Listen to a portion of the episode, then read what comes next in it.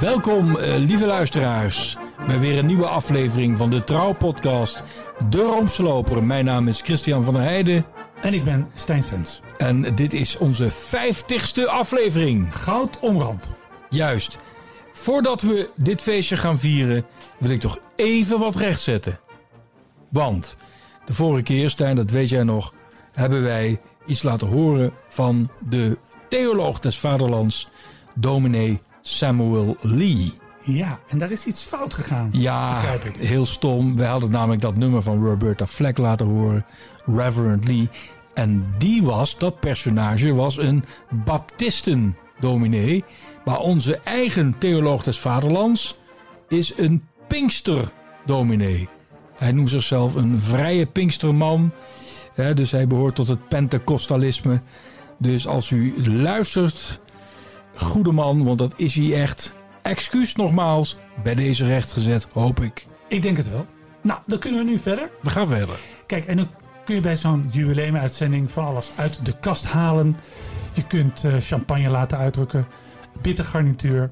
Maar dat doen wij niet. Wij doen gewoon ons werk. En we gaan meteen naar het Vaticaan. Toch een beetje onze core business. De paus heeft op zondag 8 december de aartsbisschop van Manila, Luis Antonio Tagle, klein mannetje, 62, benoemd tot prefect van de Congregatie voor de Evangelisatie van de Volkeren.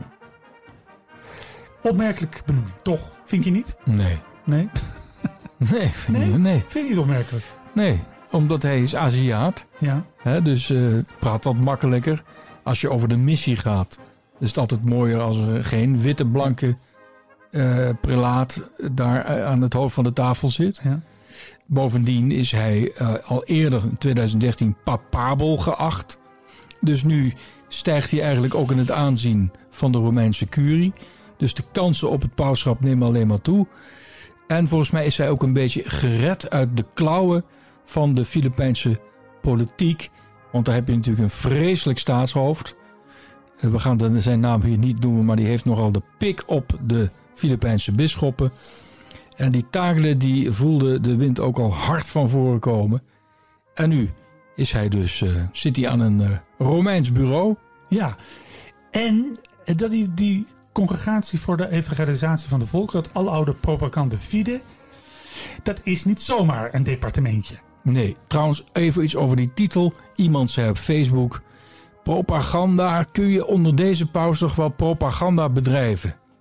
Nou, het Latijnse propaganda betekent voortplanting, oftewel verbreiding. Propaganda fide, verbreiding van het geloof. Maar in de moderne talen heeft propaganda sinds Goebbels natuurlijk een hele vervelende betekenis gekregen. En dat is hier zeker niet mee bedoeld. Maar de naam is ook niet meer actueel. Het is nu inderdaad de Congregatie voor de Evangelisatie der Volkeren. Oftewel gewoon de missie. Ja, om nog even Propaganda Fide aan te houden. Een schitterend paleis vlakbij de Piazza di Spagna.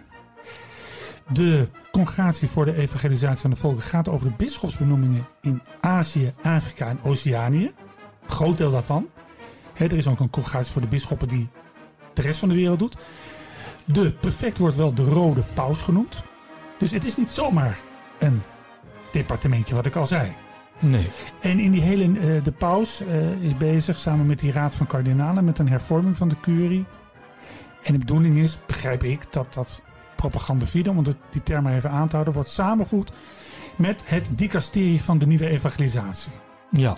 Zoals eigenlijk die hele curie in dat nieuwe, volgens de dromen, zal ik maar zeggen, van deze paus. Moet die curie ook helemaal dienstbaar gaan zijn aan de evangelisatie. Ja, dus de werktitel van het nieuwe document, de nieuwe apostolische constitutie, heet dan ook Predicate Evangelium. Met andere woorden, het draait eigenlijk alleen nog maar om evangelisatie. Evangelisatie wordt dus belangrijker dan het behoeden van de rechte leer. Ja, dan zou je zeggen, luisteraars, u denkt, god, dat is allemaal heel erg technisch. Waarom is die benoeming dan toch zo belangrijk? En jij zei dat eigenlijk al, Christian, dat komt omdat die Tagle vanuit Manila nu als ware dienstjaren gaat maken binnen de curie. Daar ook een bepaalde positie krijgt, zodat hij misschien beter geparkeerd wordt voor een komend conclaaf. Nou, en hij is al ook met andere dingen bezig, ook op het wereldtoneel. Hij is de voorzitter van Caritas Internationalis. Dus hij heeft ook de vinger aan de pols van allerlei mogelijke ellende in de wereld. Hij staat dus aan het hoofd van een hulporganisatie.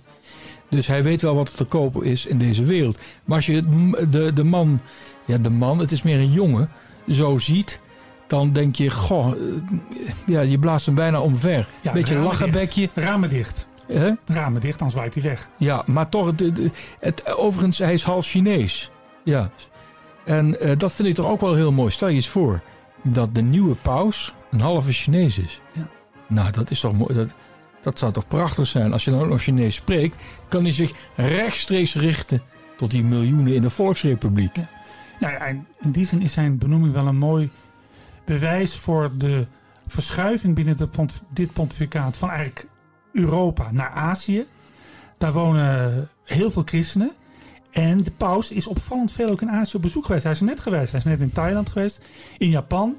Hij heeft ook altijd de droom gehad om daar als missionaris te werken in Japan. Dus het geeft ook een, mag ik het woord even gebruiken, een paradigmaverschuiving binnen het pontificaat? Nee, dat woordje paradigmaverschuiving, dat gebruikt, dat wordt te pas en te onpas gebruikt. Nou ja, dat moeten we alleen maar. Huh? Ik vind het wel op zijn plaats hier. Ja, maar wat is dat dan?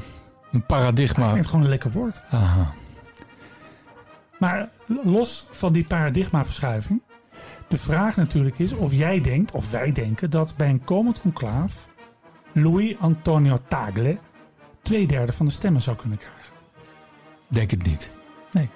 Nee. Daar is hij toch te veel een Franciscus-kardinaal. Ja, hij moet wel meer meters op zijn teller krijgen natuurlijk ook nog. Overigens denk ik dat wanneer dadelijk Predicate Evangelium afgekondigd gaat worden, gepromulgeerd, zoals dat dan heet, dan zit het werk van Franciscus er eigenlijk op. Ja. Daarvoor is hij aangenomen. Hij moet nog een heupoperatie ondergaan. Heb ik me laten vertellen. Dat wil hij niet, hè? Wil hij niet, waarom niet? Dan ben ik te lang uit de running. En dan heeft hij daar mooi tijd voor. Het zou zomaar kunnen dat hij dan zegt, ik treed af. Ik gok op najaar 2020. Dat zou ik helemaal niet zo gek vinden. Nee. En dan kan hij ook eindelijk eens naar Argentinië terug. De vraag is dan, wat voor veld krijgen wij dan aan kanshebbers? Als we dat op dit moment even zo tegen het licht houden. Zijn we ooit begonnen, Stijn. Wanneer zijn we eigenlijk begonnen met deze podcast? We zijn begonnen op 23 mei 2017. Dat is voor mij als de dag van gisteren. Ja, en toen begonnen we ook met een rubriekje, de kardinalen Toto. Die al snel een vroege dood is. Ja, maar dat was niet onze schuld. Nee, dat was niet onze schuld. Want op een gegeven moment houdt het aantal geschikte kandidaten gewoon op. Ja. Nou ja, zoals ik kort even een lijstje maken voor onszelf. Ik noem bijvoorbeeld Parolin, de kardinaal staatssecretaris. Ja. Italiaan, houdt zich een beetje buiten de wind. Maar is aan de andere kant enorm actief met missen en reizen. Zorgt er op een slimme manier voor dat hij niet helemaal 1 op 1 geïdentificeerd wordt met dit pontificaat. Zou kunnen. Ja, we hebben hem alles genoemd. Nou, Tagle kunnen we dan noemen. Niet echt een zwaar gewicht, vind ik. Eerder een licht gewicht. Nou, dan Robert Sarah. Ja. Want niet vergeten, dat is toch ook de kampioen van de conservatieven. Ja. Die zal zeker naar voren worden geschoven. Ja, ik heb hem ook geïnterviewd, nog niet zo lang geleden. Ja, die man had er stevige opvattingen op na. Ik denk eigenlijk dat hij nog minder kans dan Tagle maakt om die 2/3 van het kiescollege achter zich te krijgen. Ja. Daar is hij toch te veel conservatief voor. Dat gaat hij niet redden. De naam die ook genoemd is, maar die tegenwoordig nogal in de ziekenboeg ligt. Dat is kardinaal Schönborn van Wenen. Die natuurlijk het voordeel heeft dat hij zowel bij de Ratzingerianen als bij de Franciscanen, om die beeldspraak even aan te houden, geacht is, om het zo maar te zeggen. Maar ja, die is weer in het ziekenhuis, die is weer uitgeschakeld door ziekte. Ik ga toch een jezuïet noemen. We hebben hem al eerder hier genoemd. Ollerich. Ja, Luxemburg. En wat vind jij van Michael Czerny? Te veel een Franciscusman. Ja. Indrukwekkende man. Ja, Joodse afkomst. Tsjechië, gevlucht naar Canada.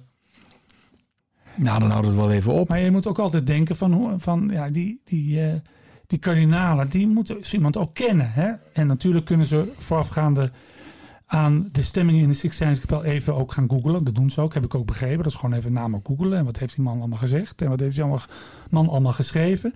Maar je moet ook een beetje bekend zijn. En Czerny, die kennen nog niet zoveel kardinalen. Nee. Ja, en toch... Het zal je verbazen, maar ik zet heel veel geld toch ook wel... want ik gok altijd op verschillende paarden. Ja. Op Reinhard Marx. Dan moeten ze al om te beginnen... maar zijn hele wijde soutane, witte soutane in de sacristie. Ja, hij is ook nog groot. Dus ze kunnen die dat ding van Johannes de 23e niet uit de garderobenkast halen. Nee. Maar een Duitser. Een Duitser, ja. De Duitse kerk is bij sommige, met name veel Amerikaanse kardinalen... niet echt heel geliefd. Hè? Nee, maar als je Duitsland hebt, dat is wel belangrijk. Hè? Want de hele reformatie is begonnen in Duitsland. En dat gaat dan misschien weer gebeuren. Want de synodale weg is al geopend. Ja. Dat gaat me nog wat worden, Stijn. Denk je niet? Ik denk dat gaat natuurlijk uit de hand lopen. Als je mensen de vrijheid geeft om over van alles en nog wat je mening te geven. En je dan nog leken bij haalt ook. Hè? Dan neem je als episcopaat wel een risico. Ik vrees dat het één groot pastoraal concilie van Noordwijkerhout gaat worden. Ja. Met als gevolg polarisatie. En dat maakt die door jou zo geliefde kardinaal Reinhard Marx ook niet geliefder. Nee, maar wel profetisch. Want hij is echt een Franciscusman, maar hij is ook niet... Hij zet er al zijn gewicht in. Ja. En hij is je kunt daar niet van... nieuwlichterij betichten. Dus ook wel een man van het midden... die door heel veel conservatieven... juist als een progressieveling wordt afgeschilderd. Maar dat is hij niet. Want hij is echt iemand van het midden. Ik denk dat jij gelijk hebt. Dat die synodale weg, zoals ze het noemen... Hè, is in zekere zin profetisch. Het kan niet anders. Je kunt tegenwoordig in 2020... niet meer de kerk alleen maar van bovenaf besturen. Wil je als... kerk geworteld blijven in zoiets als de moderne samenleving... dan moet je een trapje omlaag doen. En dat hebben die Duitse bisschoppen gedaan. Ja. In Nederland zie ik het niet gebeuren, hoor. Zien wij trouwens geen Latijns-Amerikaan over het hoofd? Nou, daar is dus goed over nadenken. Nee. Nou goed, kijk, ik merk nu we er zo'n beetje over praten... over kanshebbers tijdens het conclaaf. Ik krijg potjandoor een beetje zin in een conclaaf. Ja. Ja, we hebben er nu 2 meegemaakt. Jij 3, ja, toch? Ja. Het is altijd wel ontzettend leuk. Het is leuk. En kijk, ik zeg wel eens tegen boeren, vrouwen en buitenlui.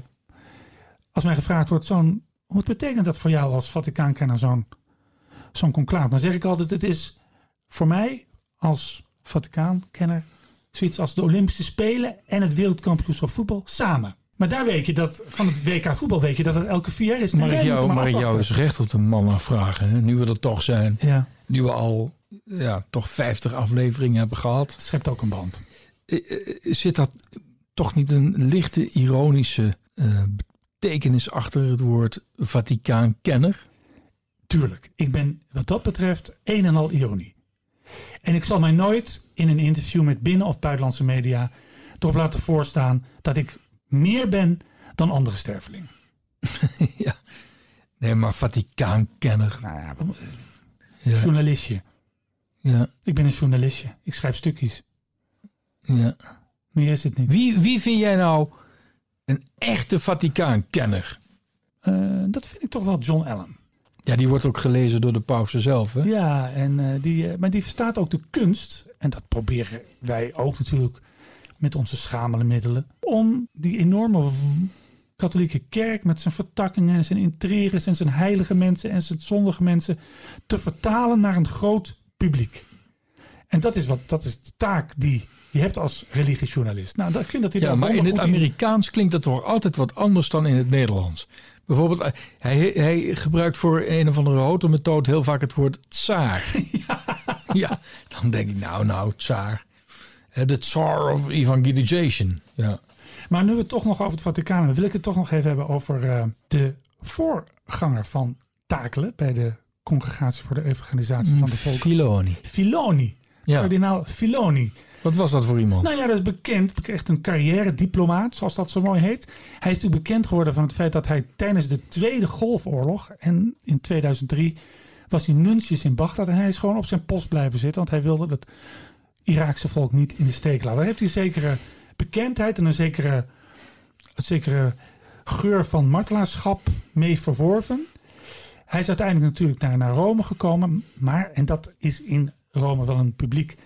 geheim. Het is geen grote vriend van deze paus. Mm. Sterker nog, de grap schijnt gemaakt te worden... dat als de paus weer eens een slechte humeur had... dat zijn medewerkers dan zeggen... oh, is Filoni weer bij hem geweest? Ja, ja. Wat je ook hoort is dat dat departement... want maar even het dicasterie moet ik eigenlijk zeggen... van de Propaganda Fide... als een van de laatste eigenlijk weigert in die hervorming mee te gaan. Die hebben ook heel veel onroerend goed, hè? Ja, dat vindt de paus natuurlijk ook allemaal niet fijn. Nou ja. Deze Filoni zat in zijn tweede termijn. Mm. Die was nog niet klaar. Hij is ook 73, dus hij had ook nog niet de leeftijd bereikt... waarop je als bisschop of daar weg moet zijn. Dus hier is sprake van een duidelijke verwijdering. Ja, maar hij gaat naar een hele leuke positie. Ja, maar hij wordt een soort scoutingleider nu, toch? Of beledig ik nu onze vrienden? Nou ja, nee, niet helemaal. Hij wordt natuurlijk, hoe noem je dat? Grootmeester. Grootmeester van de... van de orde van het heilige graf van Jeruzalem. Ja, oftewel de sepulkrijnen. Nou, we zitten in een schitterend palazzo aan de Via della Conciliazione. Die grote weg die naar de Sint-Pieter leidt. Ik heb ooit daar de mis mogen bijwonen van een van de voorgangers van Filoni. En schitterende kapel. Maar binnen de curie wordt dat toch een beetje gezien als een, hoe moet je het zeggen... wegpromoveren. Als je daar terecht komt. Ze weten, als de paus niet goed raadt met je weet, dan zet hij je daar maar neer. Ja. Bijvoorbeeld een plek die ook vrij is op dit moment, of binnenkort vrij komt, is die van aartspriester van de Vaticaanse basiliek, van de Sint-Pieter. De huidige aartspriester, kardinaal Angelo Comastri, is als 76, gaat binnenkort weg.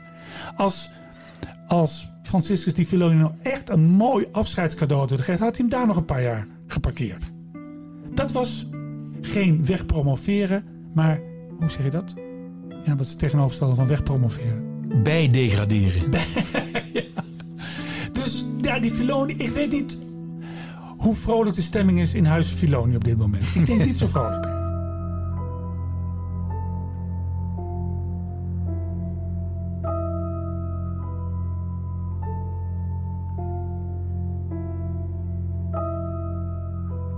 Proficiat, hè? Ja, dankjewel. Met wie? Ja, met jouw vriendin Lidy.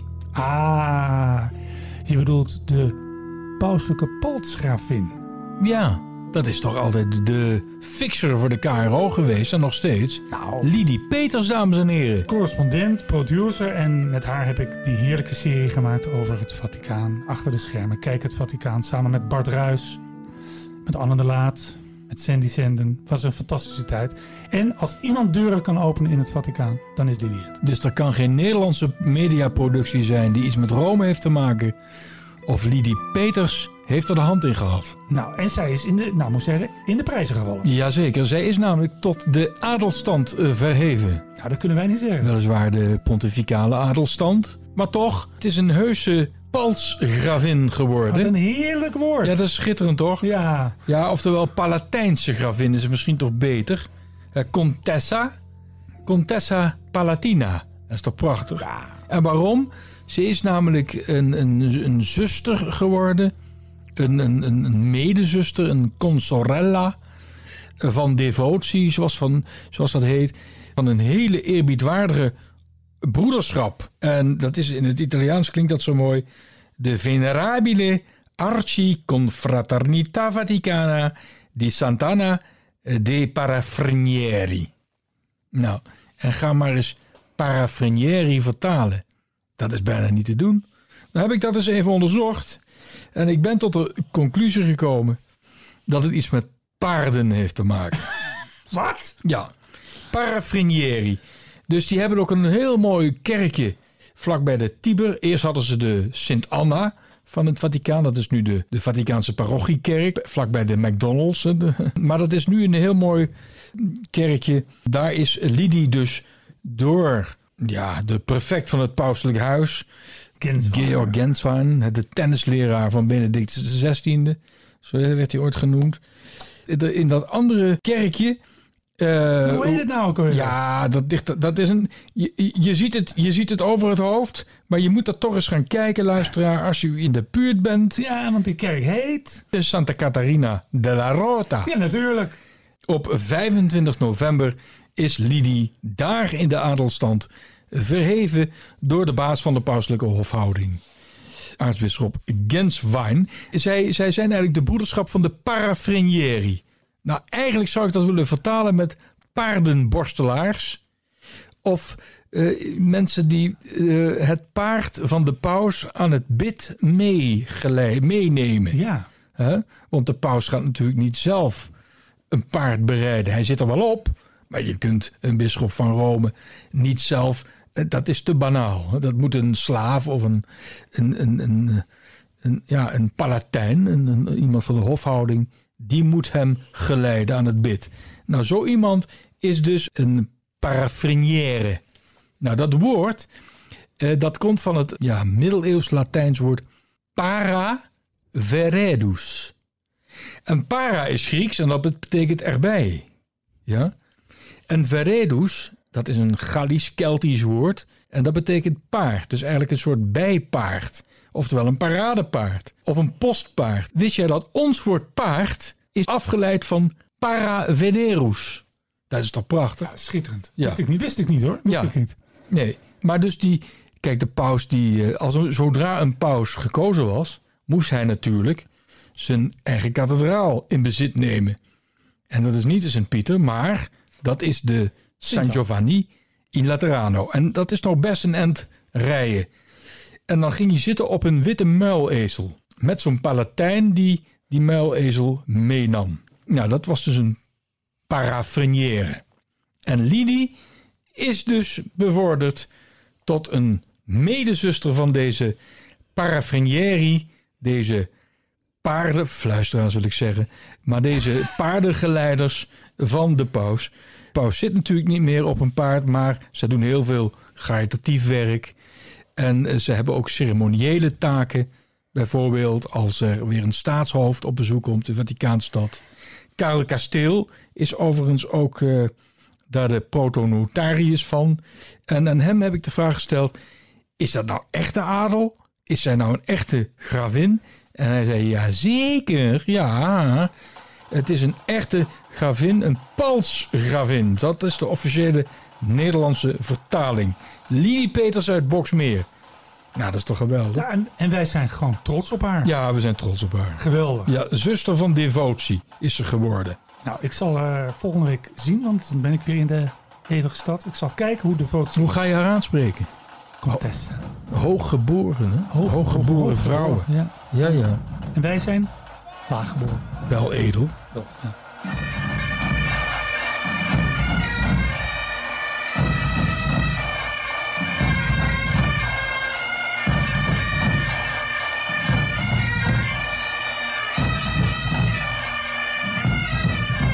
Wat is dit, Stijn? Dit is een poelzakband. Dat hoor ik maar. Bestaande uit Grieks-orthodoxe jongeren uit Nazareth. En Nazareth, dus niet uit... Wat spelen ze? Jingle Bell. Ja, Jingle Bells. Dus niet in de Highlands of Scotland, maar het Heilig Land. Ik was vorige week in het Heilig Land. In Nazareth, om precies te zijn. Ik heb de reis... Hij wel. Ja, ik heb de reis nagedaan, zou je kunnen zeggen, van Jozef en Maria. Van Nazareth via Nablus naar Bethlehem. Ik was nog in Nazareth en ik had lekker gegeten. Opeens hoor ik toedelzakmuziek. Nou, ik had een beetje dezelfde reactie als jij. Toedelzakmuziek. Mull of Kintyre, Schotland, wat is er aan de hand? Nou, dus ik loop op het geluid af. Ja. En eindig op het voorplein van de Grieks-orthodoxe basiliek daar. De basiliek van de aankondiging. Mm-hmm. Daar lopen dus die jongeren rond. Een gigantisch doedelzakorkest. Repetitie voor het grote kerstoptreden. Ja. Nou, dit is toch... Op 7 januari. Ja, voor hen wel, ja. Ja, maar ik heb het even gevraagd. En ze hebben daar dus eigenlijk... 2 keer kerstfeest, of misschien wel 3 keer. Want op 24 december is in Nazareth, wat wat een stad is met zowel met overwegend moslims en christenen, is er een groot kerstfestival eigenlijk. Op het Grote Plein, bij de Grote Kerstboom, bij de stal ook daar. En daar treden volgens mij alle drie de doedelzakbands die Nazareth telt op. Dus. Maar het aardige was, waren allemaal jonge mensen. Dat is eigenlijk wel bijzonder, want je hoort eigenlijk altijd iets over het kerstfeest in Bethlehem. Ja. Maar nooit iets over het kerstfeest in Nazareth. Nou ja, je zou kunnen zeggen, maar dat heb ik ook ontdekt, dat er zijn een aantal dingen die Palestijnen, moslims en christenen verenigen. Dat is natuurlijk om te beginnen de grote vijand, Israël. Of zoals ze daar zeggen, de Joden. Hmm. Tweede is toch gek genoeg dat kerstfeest, omdat beide, zowel moslims als christenen, daar ook een manier zijn om in zekere zin bij elkaar te komen, maar natuurlijk ook veel volk van buiten, toeristen te trekken. Dus ik ben echt van Nazareth naar Bethlehem gegaan. Dus in Nazareth was ik erbij toen de grote kerstboom daar werd aangestoken, om het zo maar te zeggen. En toen kwam ik in Bethlehem, toen was het daar ook net gebeurd. En ik zag daar eigenlijk hetzelfde. Ik ging daar met een taxichauffeur, die bracht mij naar de bushalte om naar Jeruzalem te gaan. En die zei, we are all equal here, all equal, because we have Christmas. Ja. Dus dat vond ik wel mooi. En voor de rest was die tocht, en het was toch wel bijzonder ook opgezet, die tocht, om eens te kijken hoe maken die christenen daar nu toch in het land of de regio waar Christus, zegt men, 2019 jaar geleden ter wereld is gekomen. Want daar kun je ook nog een hoop over zeggen. Over die en wanneer komt het in de krant? 24 december, mag ik even wil je eraf af? Ja, ik dacht dat je klaar was. Wanneer komt het in de krant? Ja, hou maar op. Met hem doorgaan? Ja, oké. Doe maar. Ja, het blijkt dus dat wat dus heel veel christenen verlaten het Heilig Land. Ja. Dat zeggen ze trouwens al tientallen jaren. Ja, maar het is ook dat ze er überhaupt nog zijn. Maar ik ben bijvoorbeeld in Nablus geweest. Nablus ligt op wat Palestijnen Palestina noemen en Israël de Westbank. Een stad die onder meer het grote centrum was van de tweede Intifada. Dus een stad waar heel veel terreurdaden zijn gepland. Maar Palestijnen noemen die jongens vrijheidsstrijders. Oké, ik was daar. En zegt dat er volgens de Anglicaanse pastoor die ik daar gesproken heb, wonen er in Nablus 250.000 mensen. Misschien iets minder, denk ik zelf. Maar oké. Dat zijn allemaal moslims. Want er zijn, om precies te zijn, 600 christenen in Nablus. Vorig jaar zijn er daarvan 8 jongeren naar het buitenland vertrokken. Die krijgen daar of niet, kunnen daar niet de opleiding volgen die ze willen, of ze als ze eenmaal wel zijn afgestudeerd, bijvoorbeeld in Ramallah, kunnen ze geen baan krijgen. Dus die gaan weg. Daarnaast is die hele congregatie of die hele gemeenschap van christenen oud. Dus er waren ook nog een aantal christenen overleden. Dus dat kalft af.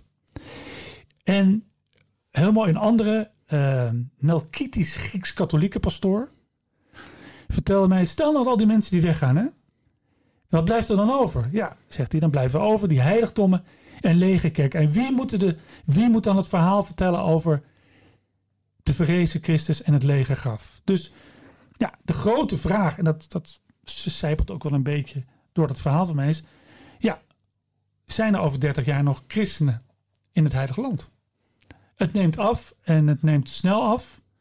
Op dit moment, stel dat je Israël en Palestina samen neemt, zal men zeggen, het Heilige Land is ongeveer 1,5 à 2% van de inwoners nog christen. In een stad als Nazareth waren de christenen vroeger in de meerderheid, nu zijn ze in de minderheid. En datzelfde geldt voor Bethlehem. Dus dat betekent ook heel veel voor als je altijd het in een stad voor het zeggen hebt gehad en plotseling merk je dat de moslims sterker zijn, dan voedt dat wantrouwen. Dan vertrouw je misschien je buurman op een gegeven moment niet meer. Nou, dat proces probeer ik een beetje onder woorden te brengen. Drama. Jij bent ook in Bethlehem geweest? Zeker. En daar was een tijdje geleden ook weer een groot feest. Een grote intocht van een klein stukje hout. Ja. En daar hoor ik volgens mij ook, ik heb dat wel van op YouTube gezien, wat doedelzakkers. Ja, ik dacht altijd dat de harp, David met de harp, dat het instrument was van het Heilige Land. Maar dat is dus de doedelzak. Dat komt van de tijd dat het nog Brits protectoraat was. Nou ja, de paus persoonlijk heeft een heel klein stukje van de kribbe af laten zagen. En heeft dat ja, eigenlijk teruggebracht naar Bethlehem, waar de stal gestaan zou hebben. Ja. Nou, dat is natuurlijk een prachtige intocht, een prachtige processie. En als je Bethlehem... Ken je Bethlehem een beetje? Ja. Nou ja, dus die geboortekerk, maar die is Grieks-orthodox en basiliek, hè? En basiliek. Daarnaast kun je binnendoor kan je naar de Rooms-Katholieke kerk. Van de Franciscanen. Ja, die is gewijd aan Catharina van Alexandrië. Ja, dezelfde Caterina die Rota waar we het net over hadden. Ja. Nou, en daar in een van de zijkapellen ligt dus die reliek nu. En die heb ik bewonderd. Die heb jij vereerd toch? Ik heb vereerd, bewonderd en vereerd. Ja. Ja, maar doe je dat ook als je in de Santa Maria Maggiore bent in Rome? Nou ja, ik heb een soort fetish voor relieken. Nee, relieken zijn jouw fetish, moet je zeggen. Oh. Dat mag ik toch hopen trouwens wel niet? Nee, pik het even op. Ik heb een fascinatie voor relieken. Ja, natuurlijk. Dus dat er in Rome een plek is waar ze dan bijvoorbeeld nog stro hebben uit de kribben. Een stukje doek. Ja, moedermelk. Ja. Dat vind ik fascinerend. En ik ga binnenkort weer met protestanten, lezers van deze krant, naar de Eeuwige Stad. Daar vertel ik ook over. En op het moment dat iemand daar lachig over doet, dan haal ik keihard uit. Hoe dan? Verbaal. Maar het is voor mij ook een van de charmes, als ik dat woord mag gebruiken, een van de sterke punten van het katholiek geloof, is die, ja, dat stoffelijke. Dat je heiligen nabij kunt zijn, niet alleen in hun botten, maar ook in zoiets als een kribben of, ik geloof dat in die kapel boven aan de Heilige Trap wordt bewaard, kliekjes van het laatste avondmaal. Trouwens, kribben. Hoor jij ooit nog een agrariër zeggen van tegen zijn vrouw, de boerin, liefste, heb jij de kribben al bijgevuld? Nee, en dat neem die boeren niet zo heel veel kwalijk, maar dat neem ik ze heel erg kwalijk. Want ik denk dat uiteindelijk door druk van de boeren het woord kribben is verdwenen uit de nieuwe, of niet is opgenomen in de nieuwe Bijbelvertaling, waar het woord, ik zal het één keer zeggen, voederbak. Ja, en toch hè, is dat beter? Nee. Jawel. Nee. Kijk, nee. Maar kijk, luister. Omdat geen enkele boer meer het woord kribben gebruikt, wordt kribben veel te verheven. Kribben is juist, het moest zo banaal mogelijk zijn. Dus de voederbak, de heiland, de Emmanuel, de verlosser van de wereld, is gelegd in een voerbak. En als je dan een woord gebruikt dat alleen maar in een kerstcontext wordt gebruikt, dan maak je er toch weer een soort babytroontje van. Ja, maar het doet afbreuk aan de magie van dat kerst. Ja, maar bijvoorbeeld ook ze werden... Ik maak bezwaar tegen magie. Jawel. Nee, ik vind trouwens... Ik als christen moet je juist anti-magie zijn. Ja, ik heb het niet over Hans Klok. Dat is geen magie, dat is een illusionist. Maar ik bedoel, daar staat ook niet het woord herberg meer, maar nachtverblijf. Alsof Jozef en Maria een bungalow hadden geboekt bij Sporthuis Centrum. Ja. Oké. Dus wij, bij mij thuis, zijn van de kribben. Ja. Nou, ik ben van de voerbak. En ik heb net, maar dat had jij niet door, heb ik de Nederlands Vereniging ter Instandhouding van de Kribben opgericht. En ik ben zelf het eerste lid. Geloof jij trouwens dat dat stuk hout in de Maria Maggiore, dat de echte voerbak is? Vind ik een onbelangrijke vraag. Ja, dat zeggen ze dan allemaal. Ja. Het vervult een functie en dat doet dat stuk hout op een uitstekende manier. Mm. En, wat we wel weten is dat hij eeuwen geleden door een patriarch van Jeruzalem aan Rome is geschonken. Dat is zeker. Ja, maar ik vind het nog steeds een onbelangrijke vraag. Ja, dat zeggen ze dan altijd. Ja, ik vind dat als dat zo onbelangrijk is, dan kunnen we alles wel tot reliek verheffen. Als daar dus geen historische band is met het echte object, ja, dan is het inderdaad flauwekul en magie. En dan dient het alleen maar een romantisch doel. Nee, ik heb ooit een portret geschreven of een interview gemaakt met de reliekenbewaarder van de abdij van Egmond, broeder Adelbert. En die heeft geloof van 600 heilige relieken in bezit. Bonifatius, hij had onder meer een kaak met kies van de heilige Andreas. Dus die heeft het laatste avondmaal mogen kauwen. En hij legde de grens bij dat hij verschillende haren van Maria had. In verschillende kleuren. Mm. Ja, zei dat kan niet. Dus Maria heeft één haarkleur. Dus er moet een logica achter zitten. Die hoeft niet van deze wereld te zijn, maar er moet wel een logica achter zitten. Ja, oké.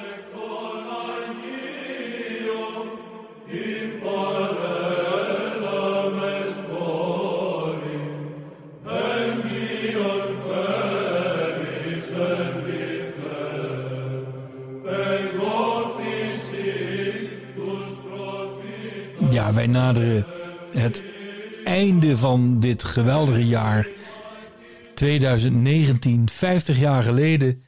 Het getal 50 is toch een beetje de rode draad van deze aflevering. Kan je wel zeggen. Het getal 50 is ook de rode draad van dit hele jaar. Want 50 jaar geleden, daar hebben we het al over gehad. Landing op de maan. Abbey Road. Woodstock. Publicatie van Turks Fruit door Jan Wolkers. Het boek. Maar ook, en daar gaan we het nu over hebben, de priesterwijding van Jorge Mario Bergoglio. Voor intimi Paus Franciscus. Ja, 50 jaar. Ja. Zijn gouden priesterfeest. Ik vind het ook wel mooi dat wij op deze gouden aflevering van de Roomse Loper even dat memoreren. Dus alles valt toch een beetje op zijn plek. Alles valt op zijn plekje. Op zijn plekje?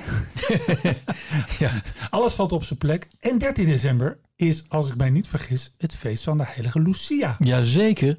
Lucia van Siracusa, Sicilië. Oh. Dat is trouwens de patrones van mijn geboorteparochie in Mierlo. Nou.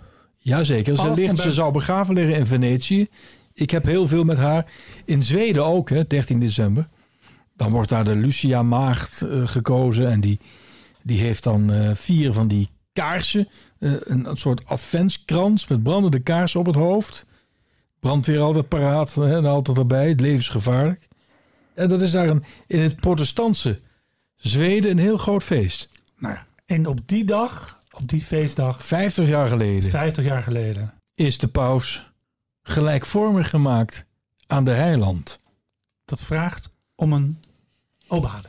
Maar hij is ook geboren in die maand die wij nu beleven.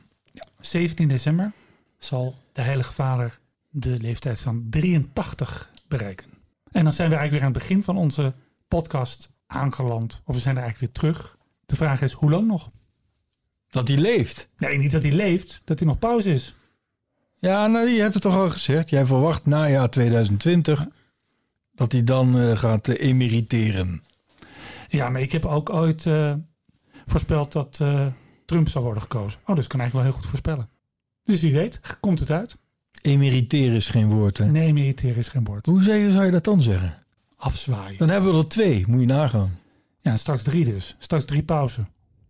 Kunnen ze meedoen aan wie van de 3? Trouwens, dat is interessant. Iemand zei ooit, hoeveel pauzen zijn er eigenlijk in de Rooms-Katholieke Kerk? 2 of 1? En ik zeg dat er 2 zijn, 2 pauzen, maar 1 pontifex en 1 bisschop van Rome. Want Paus Franciscus noemt Benedictus XVI ook paus. Dus paus is een eretitel. Eens. Gooi dat liedje er maar in. Welk liedje? Over Santa Lucia. En niet lang zal ze leven. Luisteraars, wij repeteren dit altijd, dat begrijpt u, een aantal keren. En er was afgesproken dat nu dat liedje zou komen van Santa Lucia. Want mijn co-presentator vond Lang zal ze leven, te ordinair.